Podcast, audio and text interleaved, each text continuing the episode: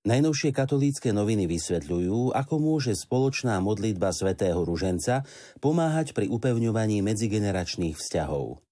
Pápež František nás nedávno vyzval, aby sme nezabúdali na svoje korene, čo v preklade znamená, že si treba vážiť tých, ktorí nás generačne predchádzajú a Božím rozhodnutím nám odovzdali život i vieru. Môžeme to urobiť aj viacgeneračnou spoločnou modlitbou svätého Ruženca. Rozprávajú sa s pátrom Pavlom Benediktom Liptákom o celoživotnej marianskej úcte biskupa Pavla Máriu Hnilicu. Katolícke noviny si osobnosť biskupa Hnilicu pripomínajú pri príležitosti 15. výročia jeho smrti. Pohrebnú omšu 18. októbra 2006 v Trnavskej katedrále celebroval kardinál Ján Chryzostom Korec, ktorý svoju homíliu zakončil nezabudnutelnými slovami Otec biskup Pavol, oroduj aj ty za nás. Predstavujú príbeh rodiny Turčekovcov z Partizánskeho, ktorí sa v Bratislave stretli s pápežom Františkom. Medzi sebou máme viaceré rodiny, kde zdravotný problém prijali ako Božiu výzvu.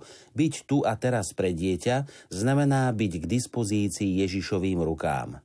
Vedia to aj manželia Katarína a Ján Turčekovci, ktorí sa s katolíckými novinami podelili i o to, čo zostalo v ich srdciach po stretnutí so Svetým Otcom.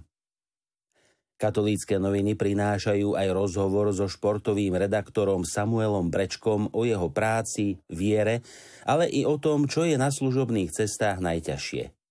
Pri cyklistických pretekoch Tour de France či svetovom pohári v lyžovaní si na televíznych obrazovkách môžeme okrem našich športovcov všimnúť i mladého redaktora RTVS Samuela Brečku, ktorý ich úspechy dokumentuje priamo z centra diania.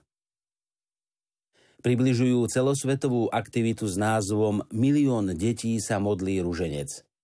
Pápežská nadácia ACN Pomoc trpiacej cirkvi opäť všetkých 18. októbra pozýva pripojiť sa k celosvetovej modlitbovej iniciatíve Milión detí sa modlí ruženec.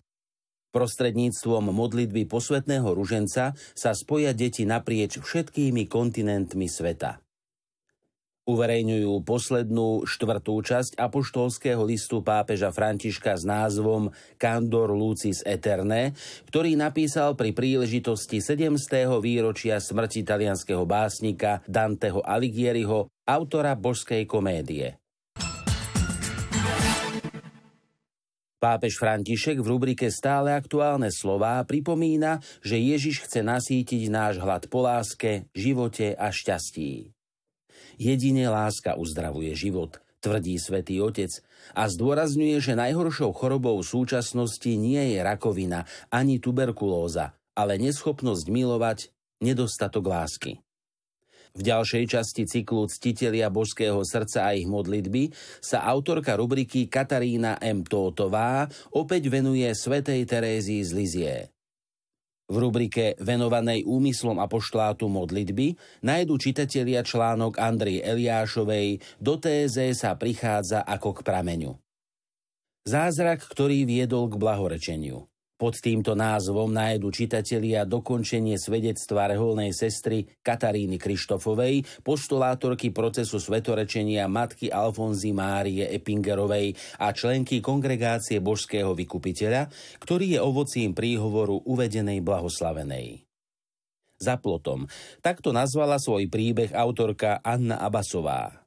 Delí sa v ňom o vlastnú skúsenosť stretnutia s dievčatkom, ktoré jej vnieslo do života kus radosti v seniorskom veku.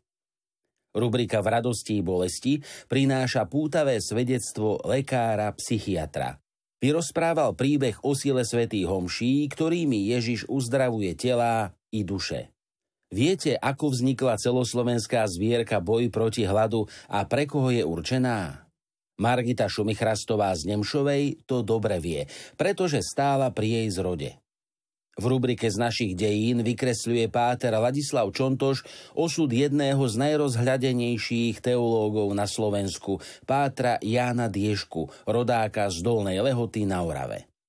Rubrika Čítanie z dobrej knihy dáva tentoraz čitateľom do pozornosti knihu Tomáša Migru Apoštol Božieho slova o Pátrovi Štefanovi Senčíkovi.